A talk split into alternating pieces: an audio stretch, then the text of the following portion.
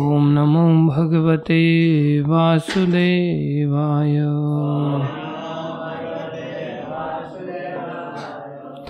ॐ नमो भगवते वासुदेवाय।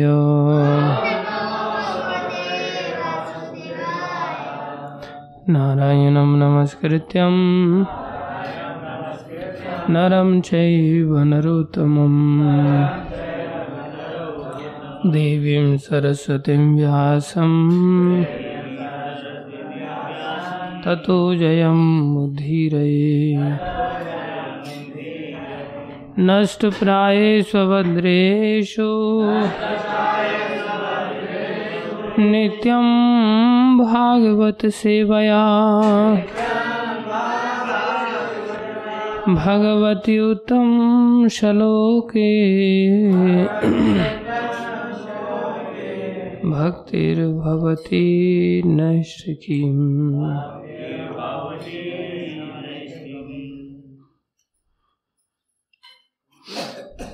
श्रीमद्भागवतम स्कंदो अध्याय तीन श्लोक संख्या अठारह।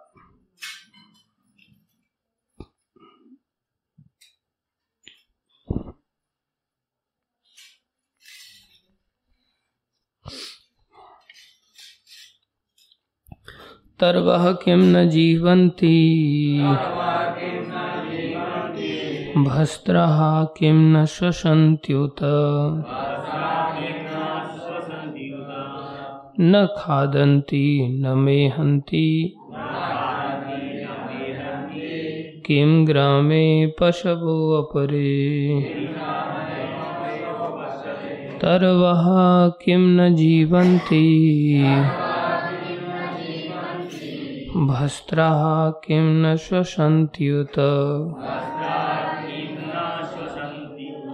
न खादन्ति न मेहन्ति। किं ग्रामे पशवो अपरे। तर्वः किं न जीवन्ति। भस्त्रः किं न श्वसन्ति उत? न खादन्ति न मेहन्ति। किं ग्रामे पशवो अपरे?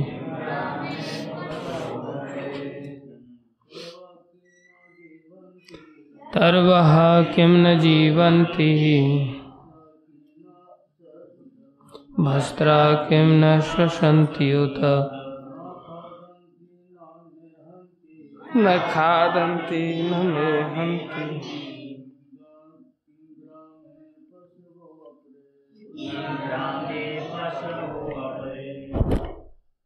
सर्वः किं न जीवन्ति। तर्वः किं न जीवन्ति। मात्रा किं न पतन्ति भस्त्रा किं न श्वसन्ति उत न खादन्ति, न न मेहन्ति। किं ग्रामे पशवो अपरे? बच्चों में। तर्वः किं न जीवन्ति? भस्त्रा किं न श्वसन्ति उत? न खादन्ति न मेहन्ति। किं ग्रामे पशवो अपरे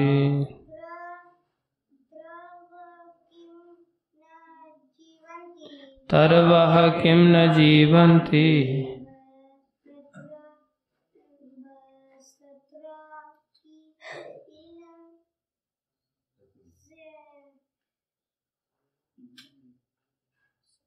स्व श्वसन्ति उत। भस्त्रा किं न श्वसन्ति उत।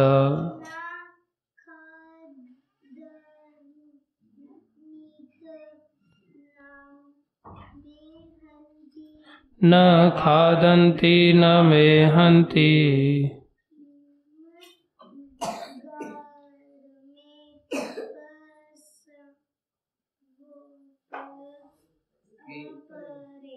किम ग्रामे पशवो अपरे। पढ़ो विजय।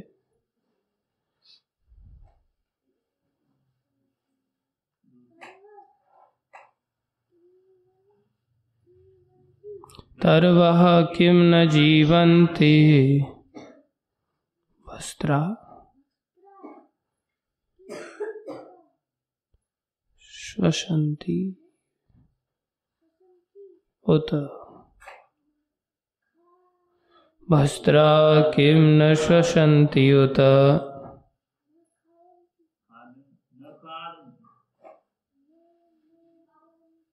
न खादन्ति, न मे हन्ति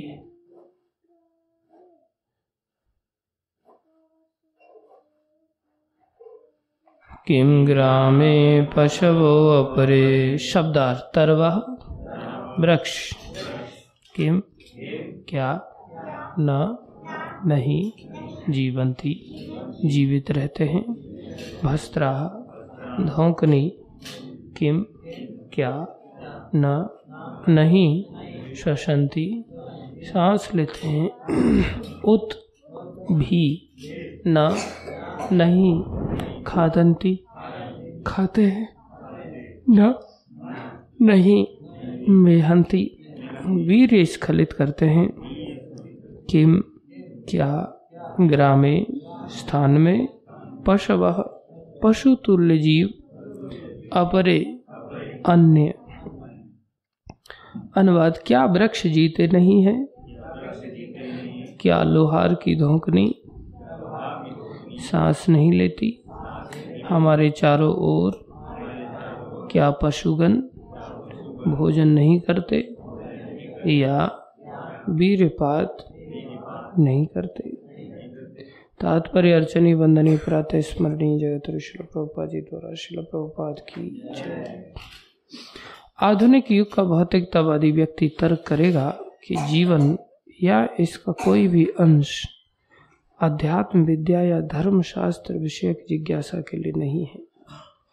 जीवन तो अधिक अधिक काल तक खाने, पीने, संभोग करने मौज मस्ती करने और आनंद प्राप्ति हेतु है। आधुनिक व्यक्ति भौतिक विज्ञान की उन्नति द्वारा सदा सदा के लिए जीवित रहना चाहता है। अधिकतम अवधि तथा जीवन को दीर्घ बनाने के लिए अनेक मूर्खतापूर्ण सिद्धांत हैं। किंतु श्रीमद् भागवत आगा करता है कि यह जीवन केवल आर्थिक विकास या खाने पीने मौज उड़ाने के भोगवादी दर्शन के लिए अथवा भौतिकतावादी विज्ञान के विकास हेतु तो नहीं मिला। जीवन तो एकमात्र तपस्या के लिए, शुद्धि के लिए मिला है जिससे मनुष्य इस जीवन के अंत पर, अंत होने पर शाश्वत जीवन में प्रवेश कर सके। भौतिकतावादी इस जीवन को अधिक से अधिक दीर्घ बनाना चाहते हैं, क्योंकि उन्हें अगले जीवन की कोई जानकारी नहीं होती। वे इसी जीवन के अधिकतम सुख चाहते हैं, क्योंकि वे अंतिम रूप से सोचते हैं कि मृत्यु के पश्चात जीवन नहीं होता। जीव की शाश्वतता तथा भौतिक जगत में आवरण के परिवर्तन के विषय में अज्ञानता ने आधुनिक मानव समाज की संरचना में उत्पात मचा रखा है। फलस्वरूप अनेक समस्याएँ आ गई हैं, जिन्हें तथाकथित आधुनिक मनुष्य की विविध योजनाओं ने द्विगुणित कर दिया है। समाज की समस्याओं को हल करने की योजनाओं ने इन कठिनाइयों को और भी भड़का दिया है। यदि यह मान लिया भी जाए कि मनुष्य की आयु बढ़कर 100 वर्ष से भी ऊपर हो जाए तो ज़रूरी नहीं है कि मानव सभ्यता का विकास होगा। श्रीमद भागवतम का कथन है कि कुछ वृक्ष सैकड़ों हज़ारों वर्षों तक जीवित रहते हैं। वृंदावन में एक इमली का वृक्ष है। यह स्थान इमली तला कहलाता है, जो वहाँ पर भगवान श्री कृष्ण के समय से स्थित बताया जाता है। कलकत्ते के वानस्पतिक उद्यान में एक बरगद का वृक्ष है जो 500 वर्ष से भी पुराना कहा जाता है। और विश्व भर में ऐसे अनेक वृक्ष हैं। स्वामी शंकराचार्य केवल 32 वर्ष जीवित रहे और भगवान श्री चैतन्य महाप्रभु केवल 48 वर्ष रहे। तो क्या इसका अर्थ यह हुआ कि उपयुक्त वृक्षों का दीर्घ जीवन शंकर या श्री चैतन्य से अधिक महत्वपूर्ण है? बिना आध्यात्मिक महत्व के दीर्घ जीवन अधिक महत्वपूर्ण नहीं होता। मनुष्य संदेह कर सकता है कि वृक्ष इसीलिए जीवित रहते हैं, क्योंकि विश्वास नहीं लेते, किंतु आधुनिक विज्ञानियों ने यथा बॉस ने यह पहले ही सिद्ध कर दिया है कि पौधों में भी प्राण है। अतः श्वास लेना वास्तविक जीवन का लक्षण नहीं है। श्रीमद भागवतम का कहना है कि लोहार की धोकनी तेज़ी से श्वास लेती, किंतु इसका यह अर्थ नहीं कि धोकनी में प्राण है। भौतिकतावादी तर्क करेगा कि पौधे का प्राण तथा मनुष्य का प्राण एक समान नहीं, क्योंकि पौधा न तो नाना प्रकार के पकवान खा सकता और न संभोग का सुख उठा सकता है। इसके उत्तर में श्रीमद भागवत यह पूछती है कि क्या एक ही गाँव में मनुष्यों के साथ रहने वाले कुकर सुकर नहीं खाते या विषय जीवन नहीं बिताते? श्रीमद भागवत में अन्य पशुओं का जो विशेष उल्लेख हुआ है, उसका अर्थ यह है कि जो पुरुष केवल खाने, श्वास लेने और संभोग करने के पार्श्विक जीवन को कुछ उत्तम बनाने में संलग्न रहते हैं तो वो मनुष्य के रूप में पशु होते हैं। उत्तम दिखने वाले इस प्रकार के पशुओं का समाज दुखी मानवता को कभी लाभ नहीं पहुँचा सकता। क्योंकि एक पशु दूसरे पशु को हानि तो पहुँचा सकता है, किंतु कोई बिरला ही लाभ पहुँचा सकता है। ओम ज्ञानम तिमिरन्दस्य ज्ञानञ्जनशलाकया चक्षुरुन्मीलितं येन तस्मै श्रीगुरुवे नमः।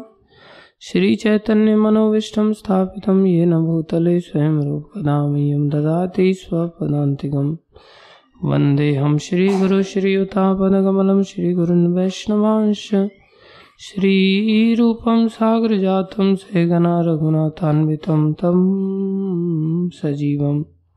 सान्द्वैतं सावधूतं परिजनसहितं कृष्णचैतन्यदेवं श्रीराधाकृष्णपदान्, सैगनललिता, श्रीविशाखान्वितांश्च।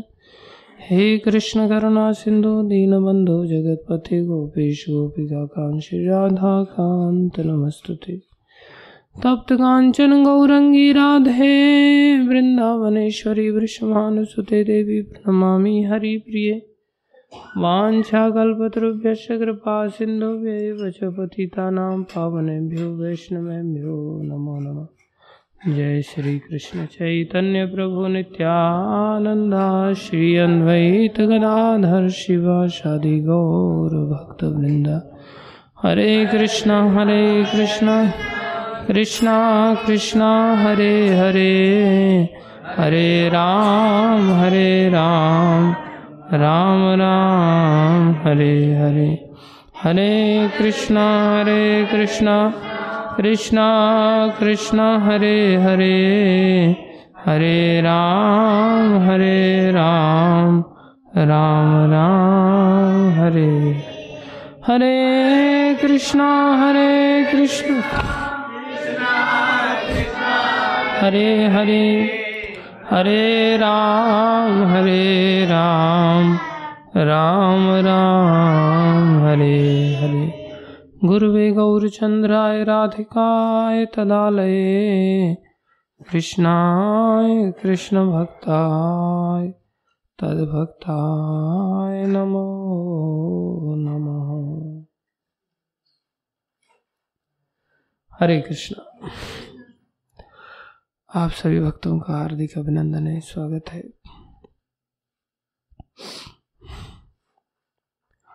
गुरु वैष्णवों की दया से जो कुछ कहें, कृपा करके ध्यान से सुनिए। पानी नहीं ला रखा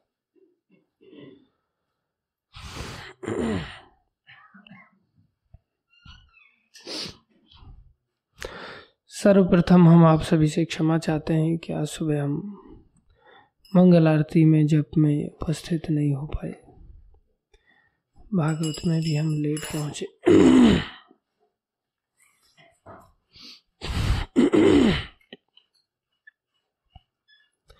लेकिन इसका अर्थ ये नहीं है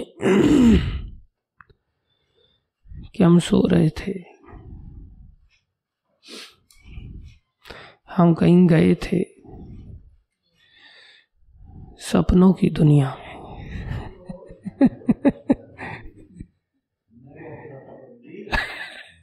अच्छा मुझे नहीं पता था कि अभी मेरे साथ सपनों की दुनिया में चले गए थे। और जो हमने जनक महाराज की कथा सुनाई थी, ऐसा ही अनुभव कर रहे थे। जनक महाराज की कथा मतलब हरी बोल बोलने वाली बात नहीं है उसमें। जनक महाराज को कैद करके ले गए थे। एक राजा ने आक्रमण कर दिया था। और उनको कैद खाने की ओर ले जा रहे थे। ऐसा वो सपना देख रहे थे। तो मेरे को भी कैद करके ले जा रहे थे, इसलिए आप लोग हरी बोल बोल रहे हैं क्या?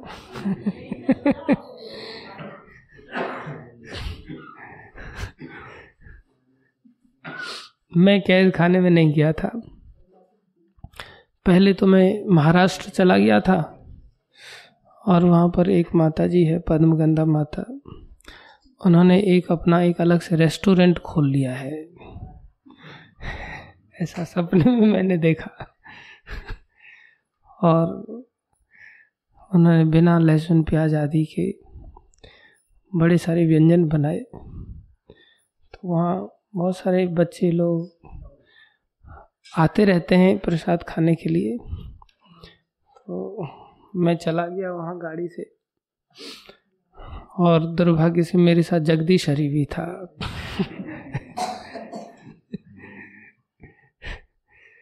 तो मैं प्लेट में खा रहा था। बिल्कुल ऐसा लग ही नहीं रहा था कि मैं सपना देख रहा हूँ। ऐसा लग रहा था बिल्कुल, ऐसा लग रहा था बिल्कुल स्वाद ले रहा हूँ। और बड़े स्वाद के साथ मैं खाता रहा। फिर जगदीश हरी भी मेरी प्लेट में से खाना चालू कर दिया। जब मैंने कहा, यार, बहुत टेस्टी है तो उसने भी मेरी प्लेट में से चालू कर दिया। वही करता है वो। तो फिर बढ़िया, प्रसाद खाने के बाद फिर कोई नई गाड़ी थी, जगदीश हरी चला रहा था।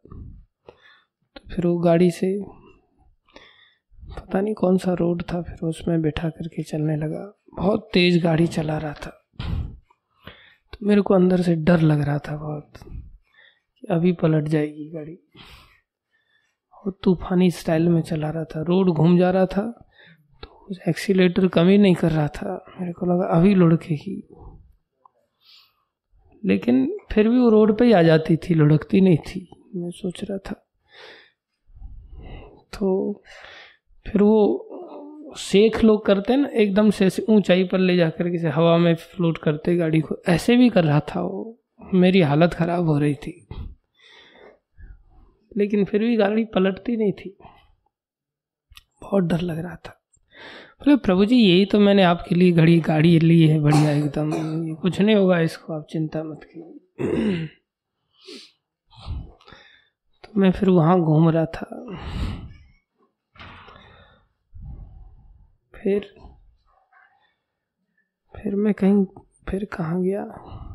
हाँ फिर इन बच्चे लोगों को श्लोक पूछ रहा था माताओं को। वहाँ भी चला गया श्लोक पूछने के लिए। ये सब कुछ ऐसा लग रहा था बिल्कुल साक्षात घटित हो रहा है। और जैसे ही सपना खुला सात बजे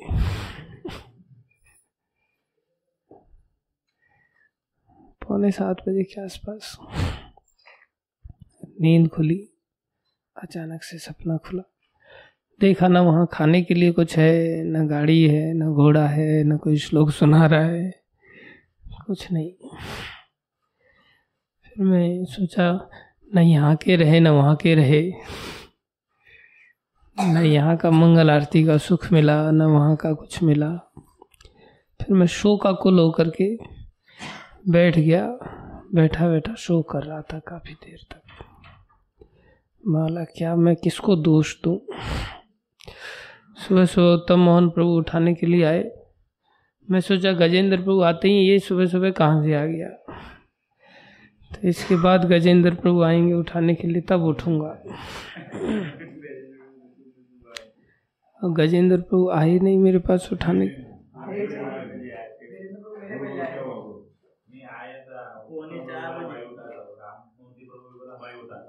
हाँ तो मैं सोचा गजेंद्र प्रभु आएँगे उठाने, तब उठूँगा। वो तो आते हैं ये पता नहीं कहाँ से आ गया। मतलब खुद कभी उठता नहीं, आज मेरे को उठाने के लिए आ गया। तो एकदम तो ज़ोर ज़ोर से चल प्रभु जी, हरे कृष्णा, प्रभु जी एकदम तो ज़ोर ज़ोर से चिल्ला रहा है, उत्तम कहते उठिए प्रभु जी हाँ। अंदर से राम कह रहा है, मैं जा रहा हूँ, बाथरूम में उठ जाएँगे, पहले मेरा नंबर लगता है। मैं वापस आऊँगा, तब जाएँगे। फिर कपिल जाता है, फिर प्रभु जी जाते कपिल को इसलिए भेजना पड़ता है क्योंकि कपिल को मैं बाद में पहले उठाता था तो फिर आता ही नहीं था वो।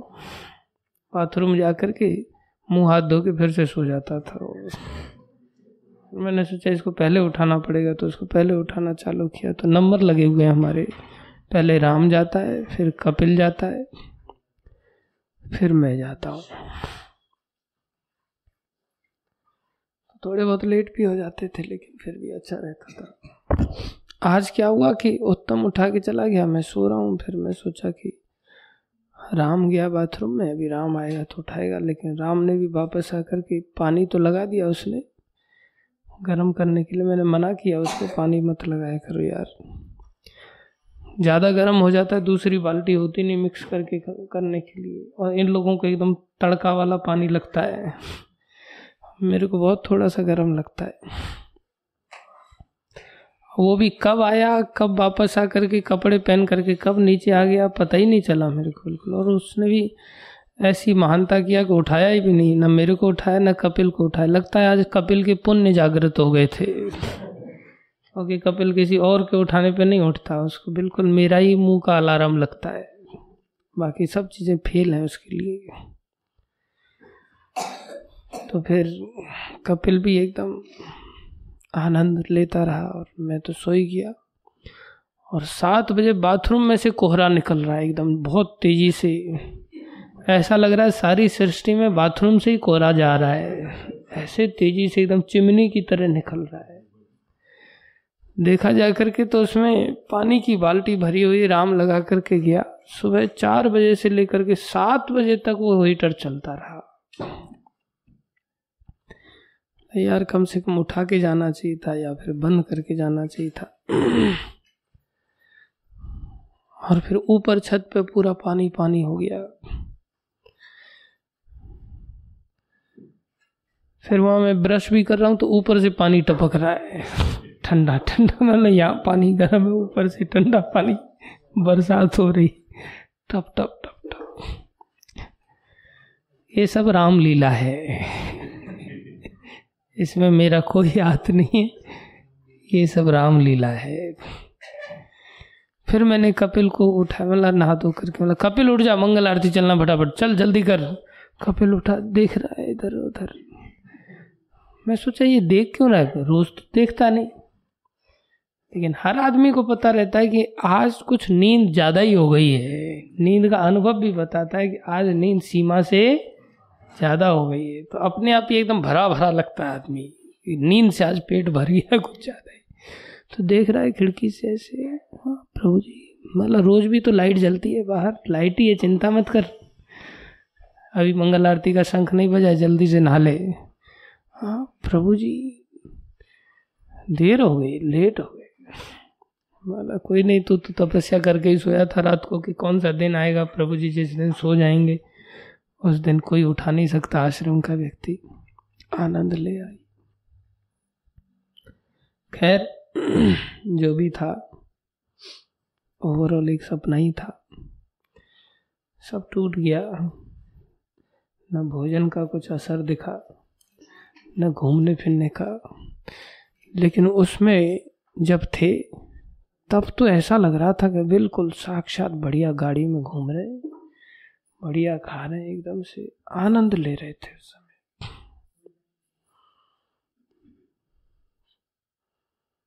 राम, बाहर निकलना, बाद में मिलूँगा तेरे को मैं।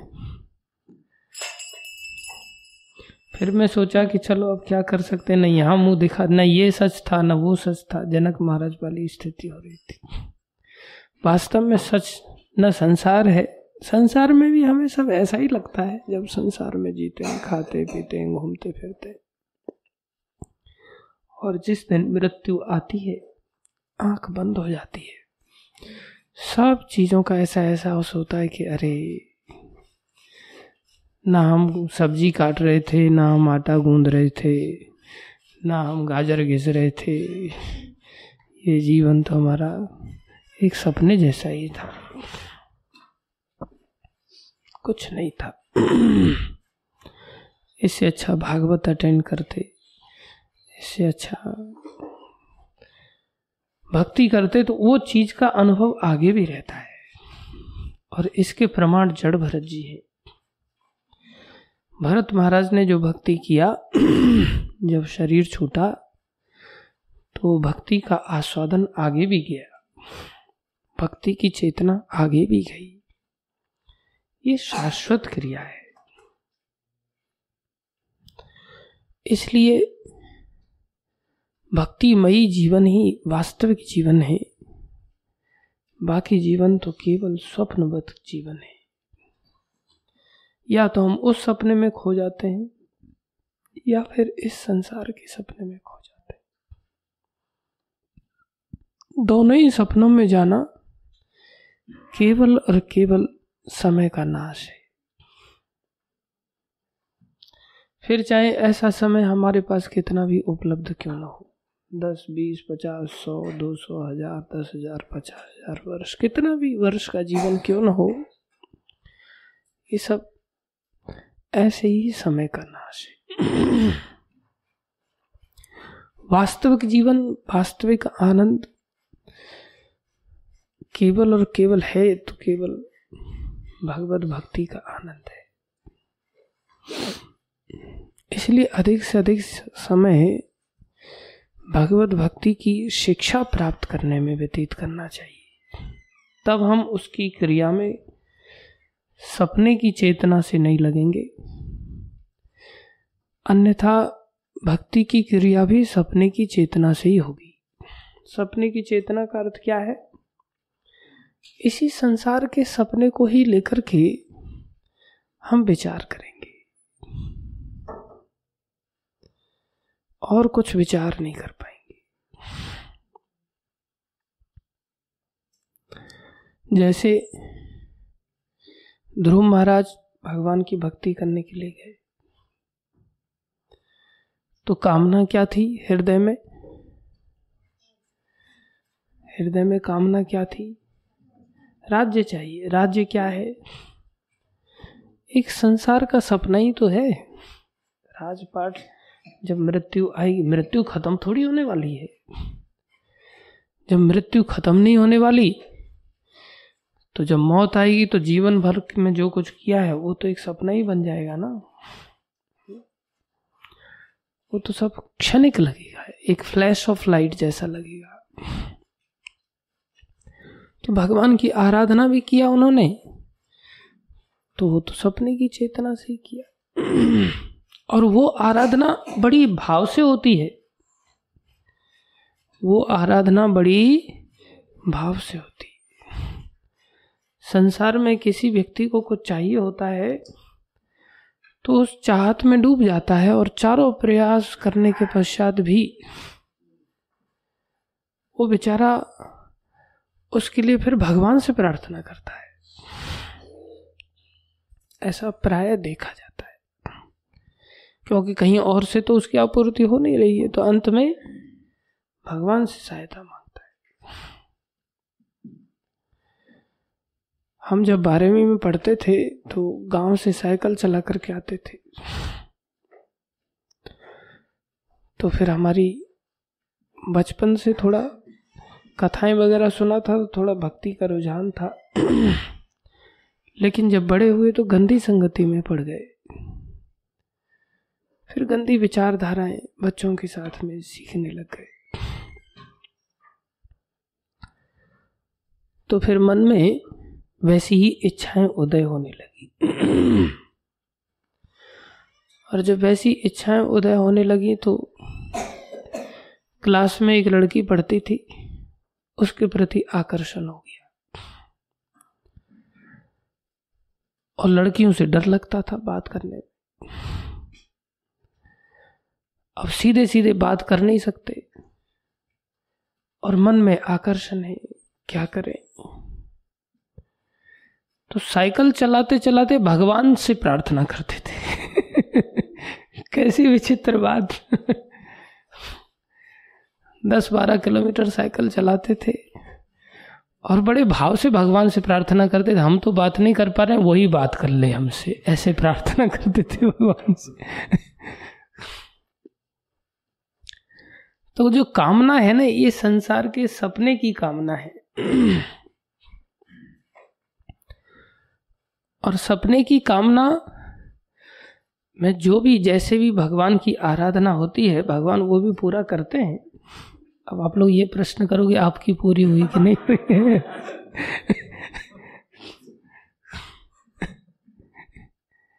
ये उत्तर नहीं दूँगा मैं आपको। खैर, ये संसार की वार्ता है। कहने का भाव ये है कि भगवान से हम आराधना बड़ी आर्त भाव से करते हैं। कि प्रभु, मेरी ये इच्छा पूरी कर दो, वो इच्छा पूरी कर दो, ऐसा कर दो, वैसा कर दो। अभी उसकी शादी हो गई है। उसके दो चार बच्चे भी हो गए हैं। लेकिन पहले जैसी सुंदर दिखती थी, अब नहीं सुंदर दिखती वो। अब मैं सोचता हूँ अच्छा हुआ मैं बच गया। भगवान ने कृपा की। भगवान क्यों नहीं? मैं सोचता भगवान क्यों नहीं इच्छा पूरी कर रहे हैं? मैं तो बड़े भाव से भगवान की नाम जप रहा हूँ, भगवान से प्रार्थना कर रहा हूँ। लेकिन भगवान ने कृपा किया। फिर हम महाराष्ट्र चले गए, दूर चले गए तो बच गए। खैर, वृत्ति आसानी से जाती नहीं है। वहाँ कॉलेज में गए तो वहाँ भी वही इच्छा परेशान करने लगी। वहाँ दूसरी लड़की मिल गई। लेकिन उसका भी आचरण ठीक नहीं रहा तो भगवान की कृपा से उससे भी बचे। ये भगवान बचाते भी हैं, रक्षा करते हैं। लेकिन भगवान की आराधना उसी भाव से होती है। प्रभु ठीक है, आप भी चाहिए, लेकिन पहले ये वाली इच्छा पूरी कर दो। व्यक्ति ऐसा सोचता है। ये सपनों की चेतना में सोचना है कि संसार में मुझे प्रतिष्ठा मिल जाए, संसार में मुझे मकान दुकान मिल जाए, संसार में मुझे गाड़ी घोड़ा मिल जाए। संसार में मुझे धन मिल जाए। संसार में अगर नहीं मिल रहा है तो संसार में भक्ति मार्ग में ही आ गए तो फिर मंदिर के महंत बन जाए, मंदिर के प्रेसिडेंट बन जाए, कई मंदिरों के प्रेसिडेंट बन जाए। ऐसी भावनाएँ भी होती हैं। ये सब केवल और केवल वास्तव में सपना ही है। छोड़ के जाना है सब। मृत्यु आनी है।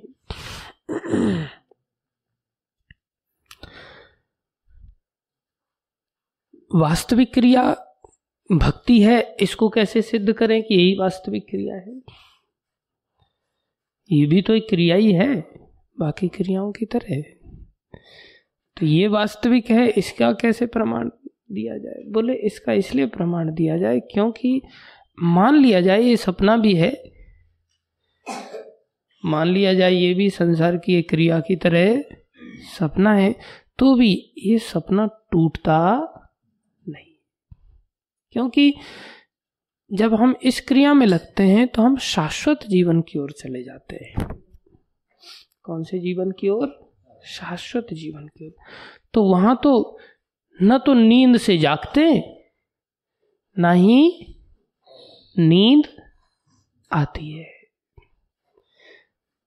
संसार में जो सपना है वो नींद वाला है। तो जब भक्ति करते हैं तो भक्ति करने वाले व्यक्ति गुड़ाकेश बन जाते हैं। कैसे बन जाते हैं? गुड़ाकेश। वो नींद को जीत लेते हैं। अर्जुन को भगवान गुड़ाकेश कहते हैं। तो जब नींद ही नहीं आएगी तो सपना चालू होगा? कोई सपना नहीं। और भक्ति करने वाले काल को भी जीत लेते हैं, मृत्यु को जीत लेते हैं। तो मृत्यु रूपी नींद आएगी? नहीं।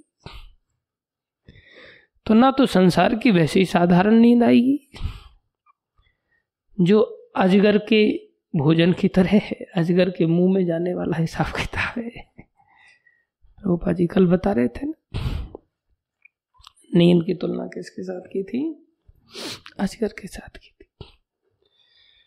और ना ही काल रूपी सर्प जिसको कि माता देव की वर्णन करती हैं भगवान के सामने के सारे संसार में ये काल रूपी व्याल भ्रमण कर रहा है, जो सब जीवों को ग्रास कर रहा है। इससे कोई जीव बच नहीं पाता। तो जो जागृत अवस्था का स्वप्न है, वो काल के द्वारा टूटता है, मृत्यु के द्वारा टूटता है, और जो निद्रावस्था का स्वप्न है, वो जागृति से टूट जाता है। और दोनों ही क्रियाएँ संबंधतः खत्म हो जाती। ना तो स्वप्न की क्रियाओं में फिर से घुस करके आदमी देख सकता है। उसके बस की बात नहीं। एक व्यक्ति था जो सपने में राजा बन गया और बढ़िया उसकी छप्पन भोग आदि लगाए जा रहे हैं, मनोरंजन आदि हो रहा है। तब अब उसको जगा दिया गया तो बड़ा दुखी हुआ। फिर वो सोने का प्रयास कर रहा फिर सोच रहा है सपना, राजा कब बनूँगा, राजा कब बनूँगा? सो रहा है। उसके बस में थोड़ी राजा बनना। हाँ। सपना हमारे वश में नहीं होता। मुझे यही सपना देखना है। कई बार गुरुजनों के सपने आते हैं तो थोड़ी ना हम बैठ सो करके फिर से प्रयास करके ऐसा हो सकता है कि मैं सपना वैसा ही देखने को मिले। नहीं नहीं मिलता। ज़रूरी नहीं आध्यात्मिक सपने तो भगवत भक्तों की इच्छा से आते हैं। भौतिक सपने हमारे अनेक जन्मों के संस्कारों में हवाई किले बना लेता हमारा मन, और मन उनमें बस हवाई यात्रा करता रहता वास्तविकता से उसका कोई लेना देना नहीं होता।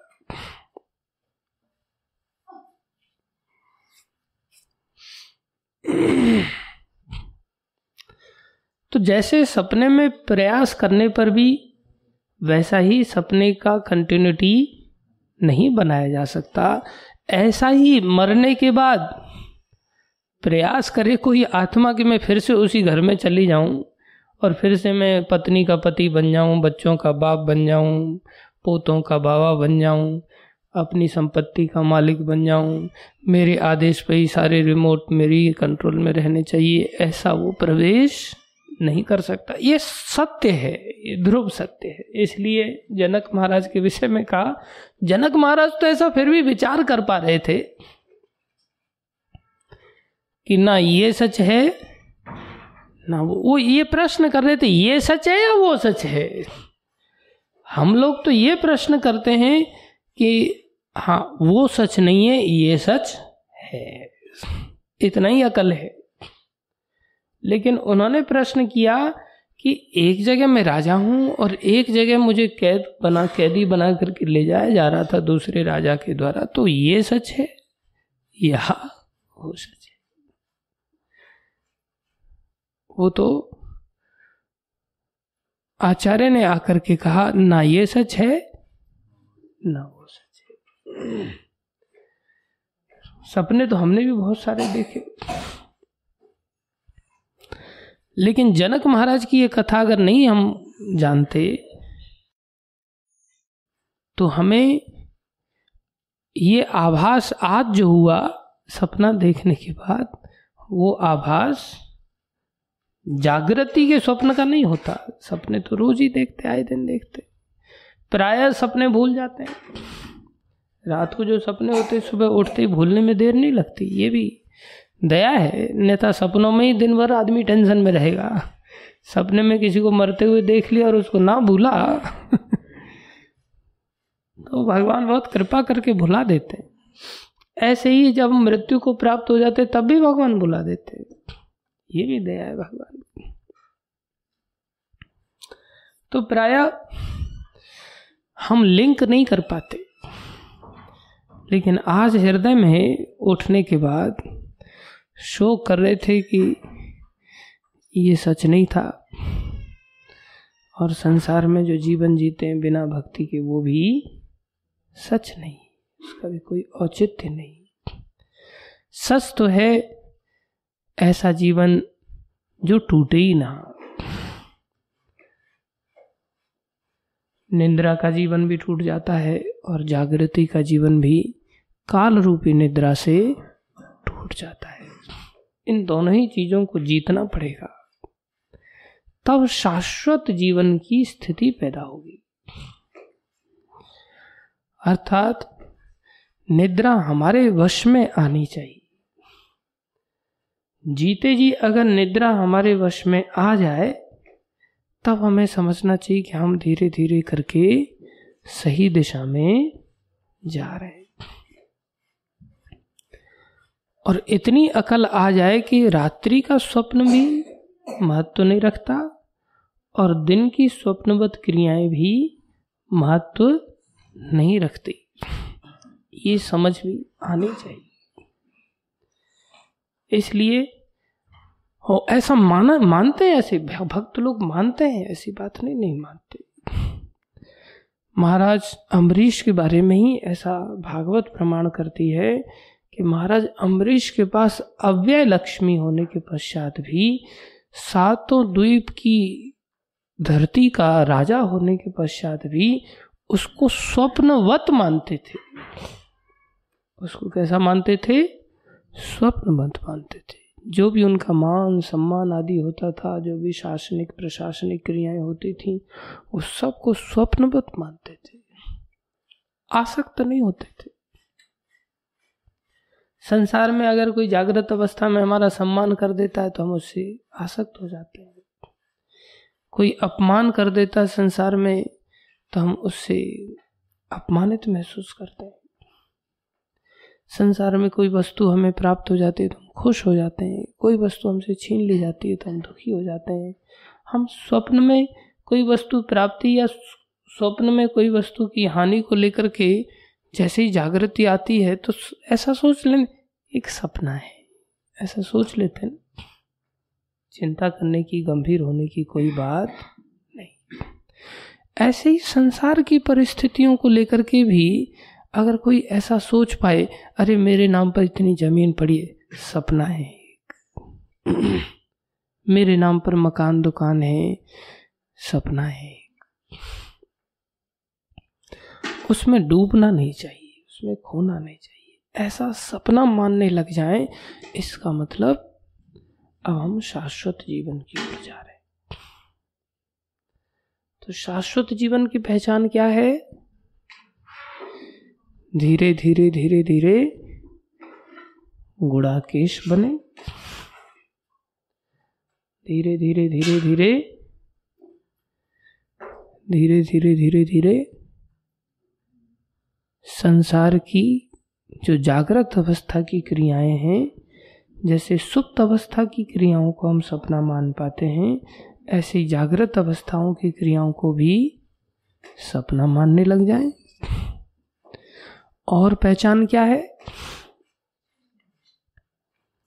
और पहचान क्या है हम सही दिशा में जा रहे हैं? हम्म? वेरी गुड और है, आज हम जो भक्ति जीवन को सपने जैसा मानते हैं। हमें लगता है, अरे, इसको रोज पढ़ने से होगा क्या? अरे, केवल माला गुलाम घुमाने से क्या हो जाएगा? गुरु जी की आज्ञा पालन करने से क्या हो जाएगा? मेरी तो माँ है, पिता है, भाई है, बंधु है। इनकी बात सुनना ज़्यादा ज़रूरी है गुरु जी की बात ज़्यादा सुनना ज़रूरी मेरे को संसार में भगवान के लिए घंटी हिलाने से क्या हो जाएगा? ऐसे पागलों की तरह नाचने, कूदने से क्या हो जाएगा? ये तो रोज की क्रिया हो गई, बस बात खत्म होगी इसमें सुख कहाँ है? ये तो ऐसे ही है। अर्थात इसे हम सुख रूप में अनुभव नहीं कर पाते, क्योंकि हम इसको स्वप्नबद्ध मानते हैं। इसको अंगीकार नहीं कर पाते, इसमें आस्वादन नहीं कर पाते। अब आस्वादन एक ही जगह का होगा। आस्वादन एक ही जगह का होगा। या तो स्वप्नवत क्रिया को आप तथ्यात्मक वस्तु मान लो तो वहाँ का आपको अनुभूति होगी। और तथ्यात्मक वस्तु को जब स्वप्नवत मान लोगे तो वहाँ की स्वप्नवत अनुभूति होगी। आप मान किस चीज़ को रहे हो तथ्यात्मक उस पर निर्भर करेगा। आज हमने भक्ति की क्रिया को सपना मान लिया है तो हमें उसमें आनंद नहीं आता। और संसार की क्रियाओं को वास्तविक मान लिया है, इसलिए उसमें आनंद आता है। और फिर वैसे ही हम रिएक्ट करेंगे। वैसे ही हमारी दिनचर्या सब कुछ रिएक्शन प्राकृतिक रूप से वैसा ही होगा। प्राकृतिक रूप से। ये विचित्र बात है। हम किस क्रिया को कैसा मान रहे हैं, उस पर निर्भर करें। स्वप्न की क्रिया में यदि आप बहुत अधिक डूब जाएँगे, बहुत अधिक डूब जाएँगे जब बहुत अधिक डूब जाएँगे तो स्वप्न में भी शरीर वैसे ही कार्य करेगा। वैसे ही कार्य करेगा।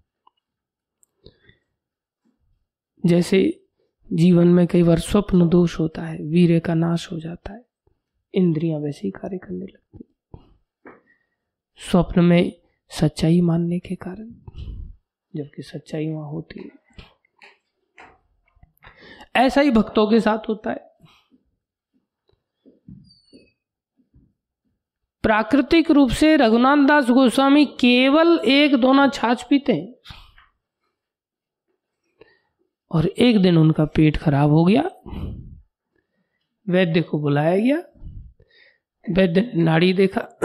बोले, आपने कोई दूध का आइटम ज़्यादा खा लिया है? और शिष्य लोग चढ़ बैठे। बोले, दिमाग खराब हो गया, सालों से केवल छाछ पी रहे हैं, वो भी एक दोना छाछ पी रहे हैं, मात्र वो भी ज़्यादा पीते नहीं। और तुम कह रहे हो कि आपने दूध का कोई आइटम ज़्यादा खा लिया है। बोले, तुम वैद्य हो आफत हो तब रघुनाथ दास गोस्वामी कहते हाँ मैंने आज खीर थोड़ी ज़्यादा खा ली। बोले, खीर ज़्यादा खा ली? हर समय तो आप हमारे बीच में घिरे रहते हैं। बोले हाँ आज राधा रानी ने खीर बनाई थी और भगवान को भोग लगी वो खीर, और फिर मैंने प्रसाद के रूप में पूरा, मेरे को एक कटोरा थमा दिया, मैं पूरी खा गया उसको। आज जब पूरी खा गए तो उनका शरीर वैसे ही रिएक्ट कर रहा है।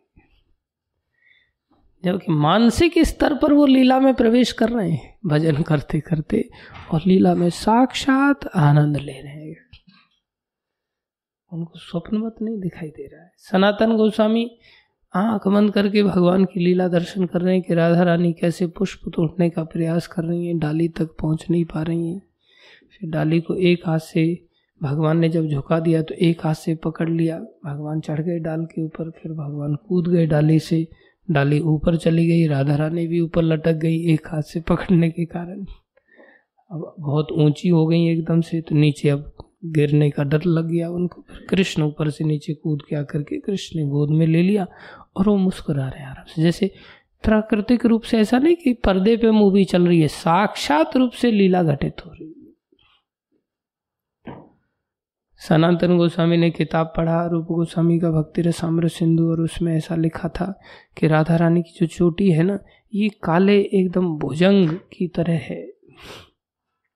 लंबे भुजंग की तरह। तो उनको अच्छा नहीं लगा। ये लंबे भुजंग के साथ राधा रानी की चोटी की तुलना क्यों किया है और वो चल रहे चलते चलते वापस आ रहे हैं तो देख रहे हैं एक झूले पर एक बालिका झूला झूल रही है, सखियाँ उसको झुला रही हैं और उसके पीछे चोटी के पास पीछे एक सर्पिनी उनके सर की ओर लहरा रही है ऐसे। तो एकदम से घबरा गए और एकदम से ज़ोर से चिल्लाए लाली लाली, देख देख, तेरे पीछे सांप है, तेरे पीछे सांप है। और फिर वो सखियाँ सारी उनकी ओर मुख करके हंसने लगी और नज़दीक पहुँचे, देखा सांप नहीं है, वो चोटी है। लंबी चोटी है। साक्षात रूप से लीला दर्शन कर रहे राधा रानी। जो उन्होंने लिखा है, वो साक्षात राधा रानी दिखा रही है उनको। कि आप संदेह कर रहे थे उनके ऊपर। उन्होंने तो देख करके लिखा है एक प्रकार से। तो जो भगवत भक्त होते हैं, ये इन लीला हमको तो ऐसा लगे कि आँख बंद करके शायद भगवान ने कोई सपना दिया हुआ साक्षात। उनको सपना नहीं, उनको साक्षात रूप से सब चीज़ें दिखाई देती तो कैसा आनंद आएगा? तो अनिर्वचनीय आनंद कहते कौन सा आनंद? अनिर्वचनीय आनंद कहते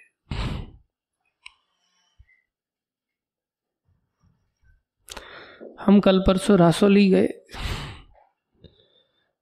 कल गए थे परसों गए थे, परसों गए थे।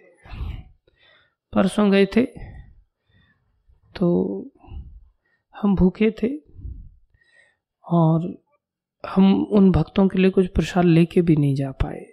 प्लान नहीं था वहाँ जाने का। दूसरी जगह जाने का प्लान था तो वहाँ के लिए भी हम कुछ नहीं लेकर जा पाए और वहाँ के लिए भी कुछ नहीं लेकर के जा पाए। हम सोचे कि हम कुछ लेके नहीं आ पाए भक्तों के लिए। बड़ा दुख लग रहा था अंदर से, कुछ लेके जाना चाहिए था प्रसाद। हम वहाँ जाकर के बैठे। इतनी देर में दो बालिकाएँ आई। और दो बालिका वहाँ पर, वहाँ का जो भक्त हैं, उनको बोले, बाबा, कहाँ हैं आप? तो एक मिठाई का डब्बा लेकर के आई। और मिठाई का डब्बा ला करके गए बाबा, ये भोग लगा दो ठाकुर जी को। तो मेरे को वहाँ पर ये लीला याद आई भगवान की, सनातन गोस्वामी की। मैंने कहा, सनातन गोस्वामी के बारे में रूप गोस्वामी सोच रहे थे कि मेरे बड़े भाई आए हैं और दुबले पतले में इनको कुछ बढ़िया खिलाऊं जिससे इनके शरीर में थोड़ी सी जान आए। पता नहीं कितने दिन से इन्होंने खाया नहीं। उनको सुध बुध भी नहीं रहती थी। तो मन में विचार आया, मैं इनको खीर खिलाऊं। खीर फिर थी नहीं। तो वहाँ पर अचानक से एक बालिका आती है और बोली, बाबा, ये दूध ले लो। ये चीनी है, ये चावल है और ये ड्राई फ्रूट्स है। बाबा, ये खीर बना लो इसकी। तो रूप गोस्वामी बोले, लाली, खीर? बोले हाँ बाबा, हमारे घर जो है गाय का दूध हुआ है तो मेरी मैया ने कहा कि आपको भोग लगाने के लिए यहाँ दूध दे करके, खीर के लिए सारा सामान दे के आ गया। और बाबा, आपको खीर बनाना भी मेरे को नहीं लगता है कि आती होगी। चलो, मैं ही खीर बना देती हूँ। हाँ लाली, तू ही खीर बना दे। उन्होंने खीर बनाई, भगवान को भोग लगाया। और खीर का एक चम्मच खाया। सनातन गोस्वामी से, सनातन गोस्वामी ने अश्रुपात आने लग गया, रोमांच होने लग गया। एकदम तरंग की तरह सारे शरीर में पुलका बली दौड़ गई। तो उन्होंने पूछा, रूप गोस्वामी से, रूप?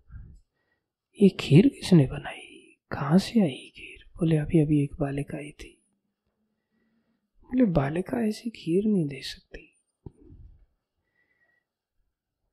पता करो किसके घर में दूध हुआ है। पता किया तो कहीं ऐसा नहीं था जिसके घर में कोई दूध हुआ हो। बोले, तुमने तो कामना नहीं की थी? बोले हाँ मैंने तो ऐसा सोचा था कि मैं आपको खीर खिलाऊं। अरे, वो राधा रानी थी। उनके ही हाथों से ये खीर बनाई गई है।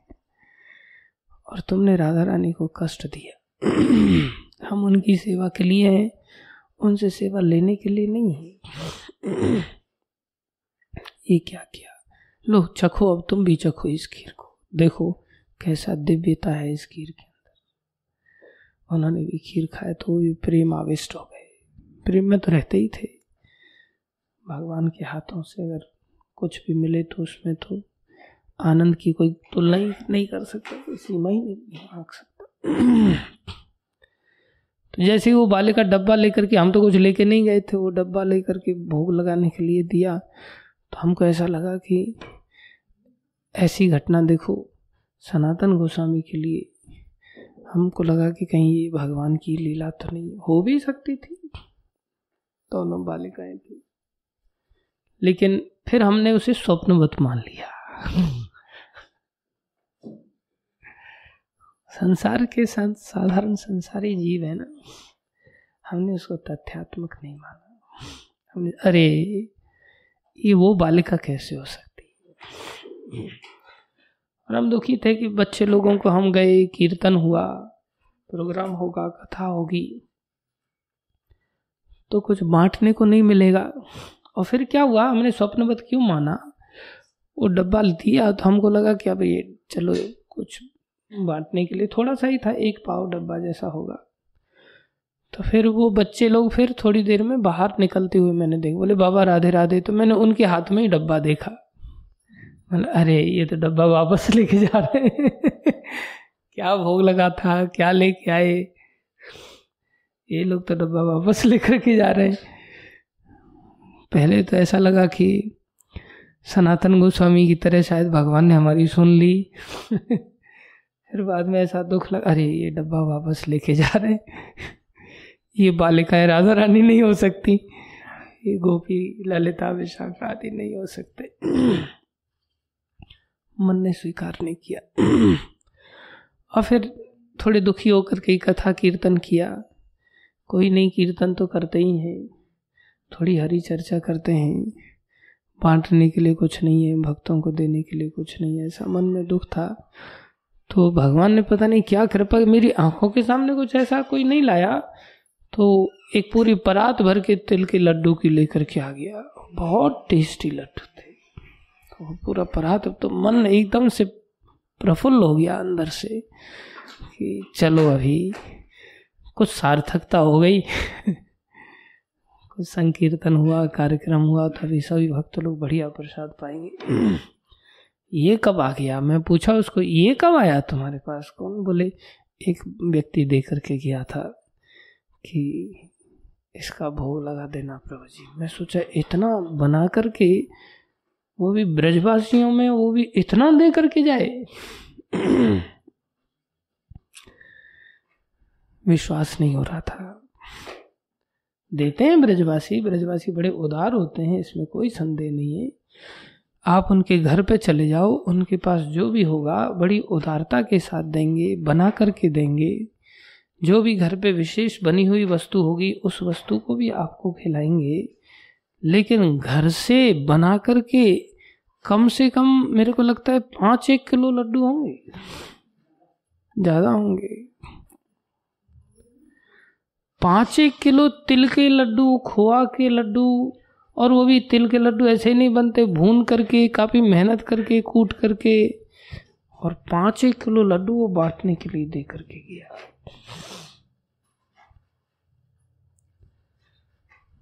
तब अंदर बड़ा अजीब लग रहा था।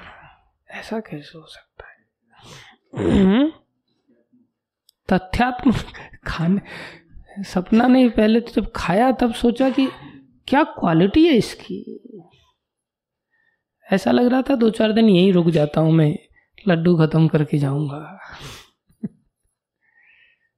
लेकिन फिर यहाँ का भी एक सुख मिलता है सुबह में मंगल आरती का, हरी चर्चा का। आप सभी भक्तों के द्वारा जो प्रसाद मिलता है वो भी बढ़िया प्रसाद होता है। खैर, लड्डू जैसा तो नहीं होता, वहाँ जो लड्डू था, बहुत बढ़िया था। भगवान भी ऐसे ही रुक जाते हैं कई बार, उनकी भी इच्छा हो जाती है। जहाँ उनको बढ़िया बढ़िया भोग लगता है ना तो उनकी भी इच्छा हो जाती है, यार, यहाँ बढ़िया है, यहीं ठहरते हैं। इसलिए भगवान को भी बढ़िया बढ़िया भोग बना करके खिलाने चाहिए। माताएँ ऑलरेडी खिलाते ही हैं। मेरे अंदर तो कभी ऐसी इच्छा ही नहीं होती कि मैं कुछ भगवान को बना के खिला पाऊँ। आलसी घोर, आलसी। सपने की तरह मानता हूँ मैं इस भक्ति को, सोचता हूँ, क्या होगा? खुद के लिए हलवा बनाना होगा तो बना लूँगा। लेकिन भगवान के लिए नहीं बनता पता नहीं कब वो दिन आएगा। इसलिए हम संसार में भक्ति की क्रिया को वास्तविक नहीं मानते, सपने जैसा मानते। इसी कारण से मंदिर के अंदर हम गैर जिम्मेदार जीवन जीते। अपने घर को लेकर के कैसा सोचते हैं कि घर का स्टैंडर्ड बढ़ना चाहिए। घर की कोई वस्तु खराब नहीं होनी चाहिए। घर की सारी वस्तुएँ मेंटेन होनी चाहिए। घर का विकास होना चाहिए। घर में मार्बल लगना चाहिए। घर में अतिथि सत्कार होना चाहिए। नहीं तो अपनी इज़्ज़त का कचरा हो जाएगा। कोई बाहर से आ जाए तो बहुत सद कर के व्यवहार करते हैं कि हमारे व्यवहार से कहीं दूसरे को हमारे घर की बदनामी ना हो जाए। ऐसा सोचते, घर का चार पैसा अननेसेसरी वेस्ट नहीं होना चाहिए। घर में कभी बीमार हो जाए तो प्रयास करते हैं, ऐसे ही कुछ नुस्खे वगैरह पालन करके ठीक हो जाए। ये नहीं, मेरे को दिखाने क्यों नहीं ले जा रहे नहीं। ऐसा नहीं सोचते। लेकिन जब सपने की तरह मानते हैं, अपना तथ्यात्मक नहीं मान पाते, तब ऐसी वृत्ति आती, अरे तो सड़ता ही रहता है, इसमें नई बात क्या है? विकास करना है तो कोई दूसरा करेगा। साफ़ सफ़ाई करनी है तो दूसरे करेंगे। हमें क्या लेना देना? हमारा तो यहाँ से कोई नाता ही नहीं है, कोई संबंध ही नहीं है। ये तो मंदिर का जीवन हमारे लिए एक सपने का जीवन है, ऐसा मानते हैं। ऐसा मानने के कारण ही मंदिर के जीवन में वो सुख की प्राप्ति नहीं हो पाती। वो सुख नहीं मिल पाता अन्यथा मंदिर की छोटी से छोटी क्रिया भी बड़ा सुख दे सकती बड़ा सुख दे सकती आज हम जैसे दूर भागते हैं, कौन भोजन बनाएगा, कौन खिचड़ी बनाएगा, कौन उस खिचड़ी को बांटेगा? बांटना भी दुश्वार हो जाता है। बनाना भी दुश्वार हो जाता है। इधर उधर कई काटते रहते हैं कि कहीं मेरी ओर सुई घूम के ना आ जाए, कि तुम्हें किचन में जाके बर्तन धोने पड़ेंगे। तुम आकर के अभी कुकिंग कर सकते हो। हम दूर दूर भागते हैं। कई बार करते भी हैं तो प्रतिष्ठा मिलती है तो भले करते हैं। किसी को बोल दो हाँ आज आपने बहुत बढ़िया खिचड़ी बनाई तो दूसरे दिन भी बनाएँगे। और जिस दिन बोल दिया जाए आज की खिचड़ी में कोई मज़ा नहीं आया, बस उसी दिन से चिमटा, तवा वगैरह सब फेंक देंगे। बनाओ तुम्हें। अब ज़रूरी थोड़ी है यार कि हर रोज सब्ज़ी अच्छी बनेगी और ये भी ध्यान रखने वाली बात है, अच्छी बात को लोग लंबे समय तक याद नहीं रखते। गलत को लंबे समय तक याद रखते। हम गुजरात में महसाना आश्रम में रहते थे तो वहाँ भी भक्तों की सेवाएँ लगती थी प्रसाद वगैरह बनाने की, बर्तन धोने की, झाड़ू पोछा करने की। तो डीटी वर्शिप करने की तो हमारी भी प्रसाद सेवा बनाने की सेवा लगती थी। तो हम भी कुकिंग करते थे। तो शाम को खिचड़ी, कभी पोहा, कभी उपमा, इस प्रकार के आइटम बनते थे। तो कई बार बनाए हमने। एक दिन हम पोहा बना रहे थे तो पोहा बनाते समय पानी थोड़ा कम पड़ गया। और हमने उस पोहे को तेल में डाल करके थोड़ा फ्राई कर दिया। अब वो कड़क बना रहा। एक तो पानी कम पड़ गया, वो बीच में दो चार दाने जो सूखे सूखे रह गए, वो हल्दी तो लग गई, उनमें नमक भी लग गया, लेकिन चबाए नहीं, चबाए। तो सारे भक्त लोग बैठ गए खाने के लिए। तो सब लोग कह रहे, पाओ पाओ, आओ, आज मोती बने हैं। मोती खाओ। पोहा मोती बना है और उस समय से फिर हम फ़ेमस हो गए, पोहे को लेकर के। अरे, प्रभु जी से पोहा मत बनवाओ यार। वो पोहा नहीं, मोती बना देते उसको। तो उस दिन से तो फिर पोहा, हम सोचे कि अब मोती ना बने तो फिर क्या होने लग गया? पोहे में कुछ ज़्यादा ही पानी घुसने लग गया। तो पोहा आसानी बन जाता था। और सोचते थे, भाई मोती नहीं बनना चाहिए ना, इसलिए पोहे में ज़्यादा पानी चालू हो गया, अब क्या करेंगे फिर पोहा बना ही नहीं कभी उस स्टैंडर्ड का। हमेशा के लिए दिमाग में ऐसी बात बैठ गई कि फिर वो लेवल का ध्यान आता ही नहीं था कि कितना पानी डालना है, कितना नहीं डालना ऐसे ही कई बार खिचड़ी नहीं भी बनेगी ठीक ठाक उसको लोग ज़्यादा दिन तक गाएँगे। ये खिचड़ी बनाता है, एकदम बर्बाद कर देता है।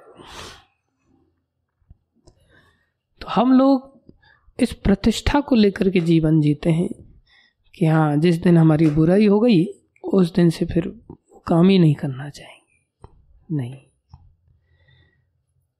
इसको अगर वास्तविक मानते हैं, अपना मानते हैं तो हमें ज़रूरत फील होगी इसकी कि ये कितनी ज़रूरत ही है और फिर उसमें लग जाए।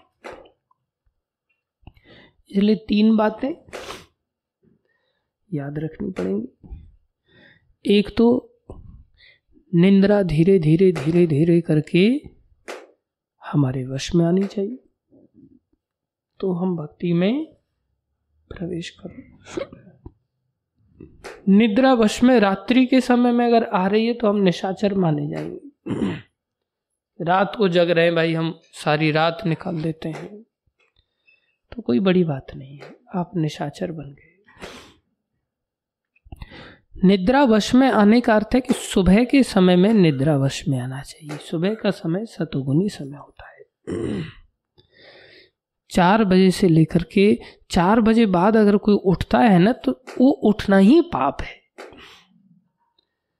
चार बजे बाद उठना ही पाप है। आपने कोई पाप कर्म नहीं किया अलग से, लेकिन आप लेट उठे, वही पाप चालू हो जाता है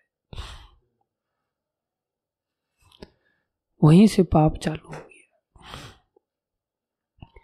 इसलिए चार बजे बाद उठना नहीं। अब जब भगवान कैसे मिलेंगे? इसलिए भगवान को चाहिए तो पाप तो खत्म करने ना। पाप खत्म करने तो सुबह के समय में निद्रा वश में आना चाहिए। बहुत अधिक वश में नहीं है तो दोपहर में सो जाओ। थोड़े कुछ सोना ही है तो। लेकिन सुबह का सतोगुनी समय होता है, उसको वश में लाना ही पड़ेगा। उसी के लिए संघर्ष भी है। और ये सालों सालों तक चलता है कई बार संघर्ष। लेकिन हम इस संघर्ष को सालों सालों तक एक्सप्लेनेशन में निकाल देते हैं। आज ऐसा था, आज वैसा था, आज ये हुआ, आज वो हुआ, ये कारण था, वो कारण था। फिर हम जब, इसका मतलब हम चाहते ही नहीं कि हमारे अधीन निद्रा हो। हम चाहते हैं कि हम निद्रा के अधीन बने रहे। हम निद्रा का ही पक्ष लेके लड़ाई लड़ते, जो हमारा ही नुकसान है। समझ आता।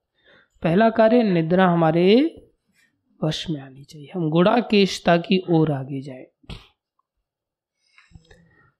प्रभुपा जी, ऐसे ही गुड़ा केश थे। दो घंटा सोते थे हार्डली सारी रात लगे रहते थे। और फिर भी ऐसा नहीं लगता था कि बहुत थके हुए हैं या बहुत समस्या तेज बना रहता था। हम तो शरीर के स्तर पर हैं, एकदम से ऐसा नहीं कर सकते। मुरझा जाएँगे, बीमार हो जाएँगे। धीरे धीरे धीरे धीरे, भक्ति अगर सच्चाई से की जाएगी तो ऐसा अपने आप ही होगा। दूसरा कार्य संसार को जागृत अवस्था में संसार हमें सपने जैसा लगना चाहिए। संसार को भी सपना मानना चाहिए। रात्रि के स्वप्न अवस्था को जैसे स्वप्न मानते हैं, ऐसे ही जागृत अवस्था को भी स्वप्न मानना चाहिए। जो नींद आने पर जैसे सपना चालू होता है, जागने पर टूट जाता है, ऐसे मृत्यु आने पर जागृति वाला सपना टूट जाता है। और तीसरा चीज़, भक्ति के जीवन को, भक्ति की क्रिया को वास्तविक मानना चाहिए। इसको सपने की तरह नहीं मानना चाहिए। इससे हम शाश्वत जीवन में प्रवेश करते हैं, अर्थात हम नींद को भी जीत लेते हैं और मृत्यु को भी जीत लेते हैं। इसलिए वास्तव में सपना नहीं। इतना समझ आया? और एक विशेष बात प्रभुपा जी यहाँ बता रहे हैं, जो हमारे दिमाग में बहुत लंबे समय से प्रश्न था, भागवत पढ़ा हमने, लेकिन दिमाग में भूल जाते हैं ना विस्मृति में जीवन होता है संसार में प्राय। तो हम इस श्लोक को जानते थे, इसमें सोचते थे कि यहाँ पर धोकनी के साथ सांस लेने की तुलना क्यों की गई? ये दिमाग में से जाता नहीं था। बोले, एक लोहार की धोकनी वो भी तो हवा खींचती है और दूसरी साइड से हवा छोड़ती तभी तो कंटिन्यूस रूप से आग को बरकरार बनाए रखती तो हम सोचते थे, इसकी तुलना इसके साथ क्यों किया है? मनुष्य जीवन की तुलना, हम तो जीव हैं, वो निर्जीव वस्तु है, निर्जीव वस्तु की तुलना ऐसे क्यों की तब आज यहाँ पर वर्णन आ रहा है कि जीवन का जो लक्ष्य होना चाहिए, जीवित अवस्था का जो लक्ष्य होना चाहिए, अगर उस लक्ष्य की प्राप्ति है तो हम जीवन नहीं जी रहे हैं तो हमारा सांस लेना और छोड़ना ये धोखने की तरह ही है।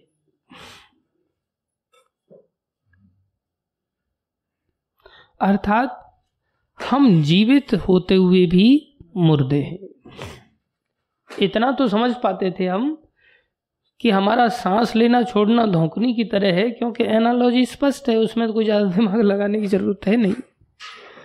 लेकिन आज प्रभुपा जी तात्पर्य में स्पष्ट करके हमें ये बात समझा रहे हैं कि हमारा जीवन फिर मुर्दे के जैसा है। दूसरी एक विशेष बात यहाँ पर समझा रहे हैं कि प्राय संसार में लोग, डॉक्टर लोग सोचते हैं कि सांस लेना ही जीवन का एक कारण नज़र आता है उनको। इसलिए सांस लेना जीवन का कारण नहीं है। पेड़ भी कहाँ सांस लेते हुए देखे जाते हैं? लेकिन उनमें जीवन है। इसलिए मृत वस्तु भी सांस ले सकती है और धोखनी ले रही है। इंजन भी ले रहे हैं। उस समय इस प्रकार के इंजन की अनुभूति हो सकता है। नहीं हो। इसलिए वो उदाहरण नहीं दिया धोकनी का उदाहरण दिया। अब जैसे ट्रैक्टर वगैरह हैं, जितने भी इंजन हैं, ये कार्बोरेटर में ऑक्सीजन तो लेते ही है ना, तभी तो बर्न होती है। विदाउट ऑक्सीजन की बर्निंग कैसे होगी? सिलेंडर के अंदर एनर्जी कैसे क्रिएट होगी? सांस तो वो भी लेते, सक सक सक सक सक सक सक रेगुलर सांस लेते। और हम पॉलिटेक्निक जब कर रहे थे, डिप्लोमा जब कर रहे थे, वहाँ टीचर आया, टीचर पढ़ा रहा है। टीचर पढ़ा रहा है तो किताब में लिखी हुई बातें बता रहा है, किताब में स्पष्ट यही लिखा है, हमारा, हम लोग एक मशीन की तरह बस। जैसे मशीन भोजन लेती है, ऐसे हम भी लेते हैं। पूरा उसने एनालॉजी दिया, हम केवल मशीन है और कुछ नहीं, इससे बढ़कर के। तो भागवत शिक्षा देती है भाई, हम मशीन से बढ़कर हैं। वो तो हमें पता चलता है कि मशीन सोच नहीं सकती, मशीन इच्छा नहीं कर सकती, मशीन में अपने आप में क्रिया शक्ति नहीं है, इच्छा और अनुभव को ध्यान में रखते हुए। उन लोगों का दिमाग वहाँ तक पहुँचता ही नहीं। वो लोग तो देखो, हम देख रहे हैं, ऐसी कैमरा भी देखता है। हमारे दिमाग में रिकॉर्ड हो जाती हैं, ऐसी वीडियो कैमरा में भी बहुत सारी चीज़ें रिकॉर्ड हो जाती हैं। लेकिन रिकॉर्ड होने के बाद वो जजमेंट थोड़ी दे सकता है कि क्या सही है, क्या गलत है। वो जजमेंट देने की हमारी क्षमता होती है। इसलिए प्रभुपा जी यहाँ और स्पष्टता के साथ बता रहे हैं, सांस लेना मतलब हम सांस लेकर के धोकनी से विशेष हो गए, ऐसा नहीं है। बिना सांस के भी जीवन है और सांस लेकर के भी जीवन नहीं है। ये समझने वाली बात है। इसलिए धोकनी की तरह मात्र अगर हम सांस ले रहे हैं तो हमारा जीवन भी वास्तव में जीवन और फिर प्रभुपा जी कह रहे हैं कि कोई ऐसी तुलना करने लगे कि चलो जीवन मान लिया जाए कि हम वृक्षों की तरह थोड़ी हैं। हम तो मनुष्य हैं, खाते हैं, पीते हैं, सांस भी लेते हैं, और भी विशेष क्रियाएँ करते हैं। बोले, और भी विशेष क्रियाएँ करते हो तो वो सब विशेष क्रियाओं वाले दूसरे जीव भी हैं। कुत्ते, बिल्ली गदा सुअर, क्या वो वीर पतन नहीं करते? क्या वो खाते नहीं है? न खादंती, न मेहनती, ये लोग नहीं करते क्या? ये भी करते हैं। तो तुम अगर ये सब कुछ कर रहे हो, अपने आप को विशेष कुछ मान रहे हो अलग से तो तुम ज़्यादा से ज़्यादा पशुओं की तरह हो। या जिंदे हो तो वृक्ष की तरह हो। या मुर्दे हो, एक प्रकार से जिंदे होते हुए मुर्दे हो, सांस ले, चल रही है तुम्हारी तो फिर तुम धोकनी की तरह हो। ऐसा अगर लंबा जीवन भी प्राप्त हो जाए तो भी किसी काम का नहीं। लंबे समय तक जानवर बने रहे, लंबे समय तक धोकनी बने रहे, लंबे समय तक वृक्ष की तरह जीवन जिया तो कौन सी बड़ी बात है? थोड़ा समय जियो, लेकिन क्वालिटी जीवन जियो। बोलते ना, थोड़ा खाओ, लेकिन अच्छा खाओ। ऐसे ही प्रभुपा जी यहाँ वर्णन करें शंकराचार्य मात्र कितने साल? बत्तीस साल। बत्तीस साल रहे। आज तक अड़तीस साल। रुको यार, मेरे को भरोसा नहीं आप लोगों को शंकराचार्य बत्तीस, महाप्रभु अड़तालीस। बत्तीस बोल रहे हैं, याद रहता नहीं, बस ज़बरदस्ती चलती गाड़ी में चढ़ रहे हो। त्याग कर दे ऐसी आदतों का। शंकराचार्य, मात्र बत्तीस साल और बत्तीस साल के जीवन की भी बातें आज सारा संसार गा रहा है। और कितनी गंभीर बातें उन्होंने बता दी। उनका जो भजन है, भज गोविंदम भज गोविंदम गोविंदम भज मूढ़मते। भज गोविंदम भज गोविंदम गोविंदम भज मूढ़मते। भज गोविंदम भज गोविंदम गोविंदम भज मूढ़मते। भज गोविंद भज गोविंदम गोविंदम भज मूढ़मते पुनरपि जननम पुनरपि मरणम पुनरपि जननी जठरे शयनम पुनरपि जन पुनरपि मरणं पुनरपि जननी जठरे शयनम् इह संसारे खलन्दुस्ताने इह संसारे खलन्दुस्ताने कृपया पारे, पाहे मुरारे, कृपया पारे, पाहे मुरारे। पार ले जाएँगे।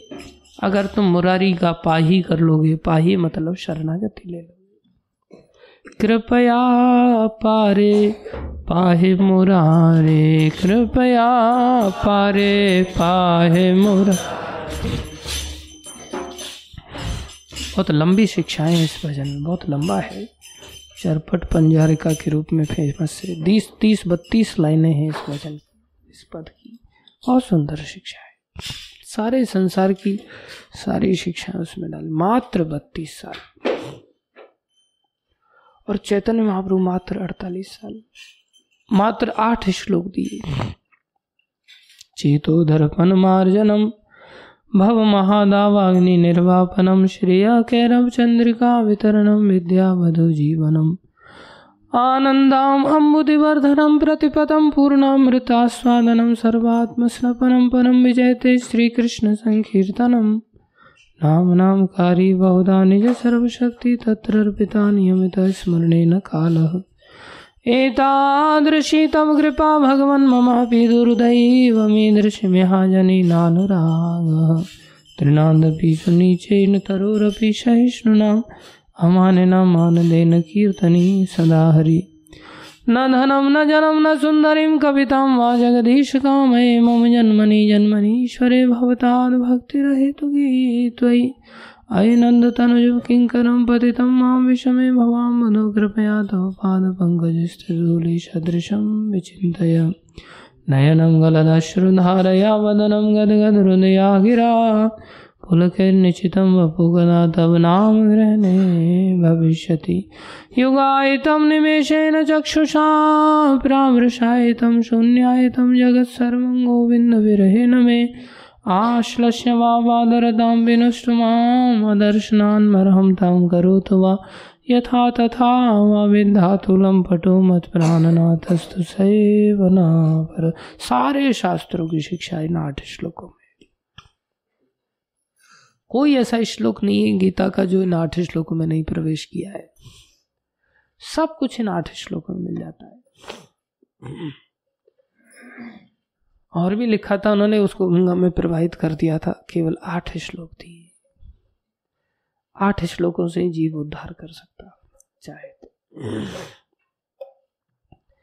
इसलिए संसार का जीवन, दवाइयाँ खा खा करके, ऑपरेशन करा करके दुनिया भर की सुख सुविधाओं को बढ़ा करके बहुत लंबा भी अगर जीवन बना लिया तो क्या फ़ायदा?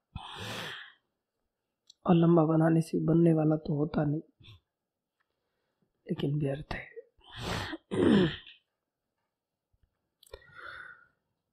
सर्वत्र संसार में मौज मस्ती है। वृक्षों के जीवन में भी मौज मस्ती होती वृक्षों से भी लताएँ लिपट जाती हैं। और वृक्ष जैसे स्त्री पुरुष एक दूसरे के साथ आनंद का अनुभव करते हैं, ऐसे ही वृक्ष लताओं के साथ आनंद का अनुभव करते हैं। जब कोई बेल उनके ऊपर चढ़ जाती उसको छोड़ती नहीं। वृक्ष आनंद की अनुभूति करता है। लेकिन वही वृक्ष अपना विस्तार नहीं कर पाता, इतना बुरी तरह से जकड़ जाता लता के कारण। लता उसमें छेद कर देती है, घुस जाती है अंदर। उसको बढ़ने नहीं देती। खा जाती है कई बार। ऐसा ही संसार में भी होता है। वृक्षों में भी परागन होता है, जो हवा के द्वारा होता है। वहाँ भी इंद्रिय इंद्रिय सुख है। वृक्ष भी जब हवाएँ चलती है तो उसमें भी नाचते हैं, वो सुंदर लहलाते हैं। उनका जो लहलाना है, वो भी आनंद का जीवन है उनके लिए। तो उनकी मौज मस्ती, हमारी मौज मस्ती, सुअर की मौज मस्ती मल आदि खा करके, कुत्ते की मौज मस्ती कुतिया प्राप्त करके कोई ज़्यादा डिफरेंस नहीं। हम थोड़ा लंबा आयु भी बढ़ा लें और उसी जीवन की मौज मस्ती में लक्ष्य बना करके जीवन जिए तो मनुष्य शरीर कुत्ते बिल्ली से बढ़कर नहीं। मनुष्य शरीर में आकर के हमें वास्तविक मस्ती, वास्तविक आनंद को समझना है जो हम समझ ही नहीं पा रहे हैं। जैसे कुत्ते तो समझ भी नहीं सकते, ये मौका हमारे पास है। हम चाहें तो वास्तविक आनंद को समझ सकते हैं।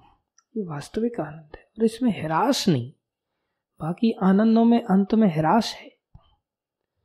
इस आनंद में कोई हिरास नहीं, कोई हानि नहीं। इस आनंद में आनंद की वृद्धि मात्र है, विकास है। इसलिए शरीर को भक्तिमय आनंद में व्यतीत करना चाहिए। ये सब कुछ होगा, लेकिन चुटकी बजाने से नहीं होगा। संसार भी, जागृत संसार भी सपना अनुभव होगा। निंद्रा पर भी विजय प्राप्त होगी। भक्ति भी तथ्यात्मक नज़र आएगी। कुत्ते, बिल्ली, वृक्ष आदियों से भी हम अपने आप को डिफ्रेंशिएट कर पाएँगे। धोकनी के जीवन से भी अपने आप को बाहर निकाल पाएँगे। लंबी आयु का संसार में जो हम प्रयास कर रहे हैं, लंबे जिए, मरे नहीं मरे नहीं, वो जीवन की भी प्राप्ति होगी, शाश्वत जीवन की भी प्राप्ति होगी सब कुछ होगा, लेकिन धीरे धीरे होगा, और भक्तों की संगति में रहने से होगा। भक्तों की संगति में रोज इस दिनचर्या को पालन करेंगे तो हमारी ये सारी इच्छाओं की पूर्ति और तथ्यात्मक जीवन मिलेगा। इस श्लोक को याद कर लेना सब लोग। मैं पूछूँगा। बहुत सरल है। तरवा किम न जीवंती भस्त्रा किम न शुशंती, युत न खादंती न मेहंती किम ग्रामे पशु अपरे। तरवा किम न जीवंती भस भस्त्रा किम न श्वसंती युत न खादंती न मेहंती जीवा किम ग्रामे पशु धन्यवाद सभी का। भागवत महापुराण की जय। शिल प्रभुपाद की जय। श्री गुरु महाराज की जय। अनंत कोटि वैष्णव वृंद की जय। आप सब भक्तों की जय।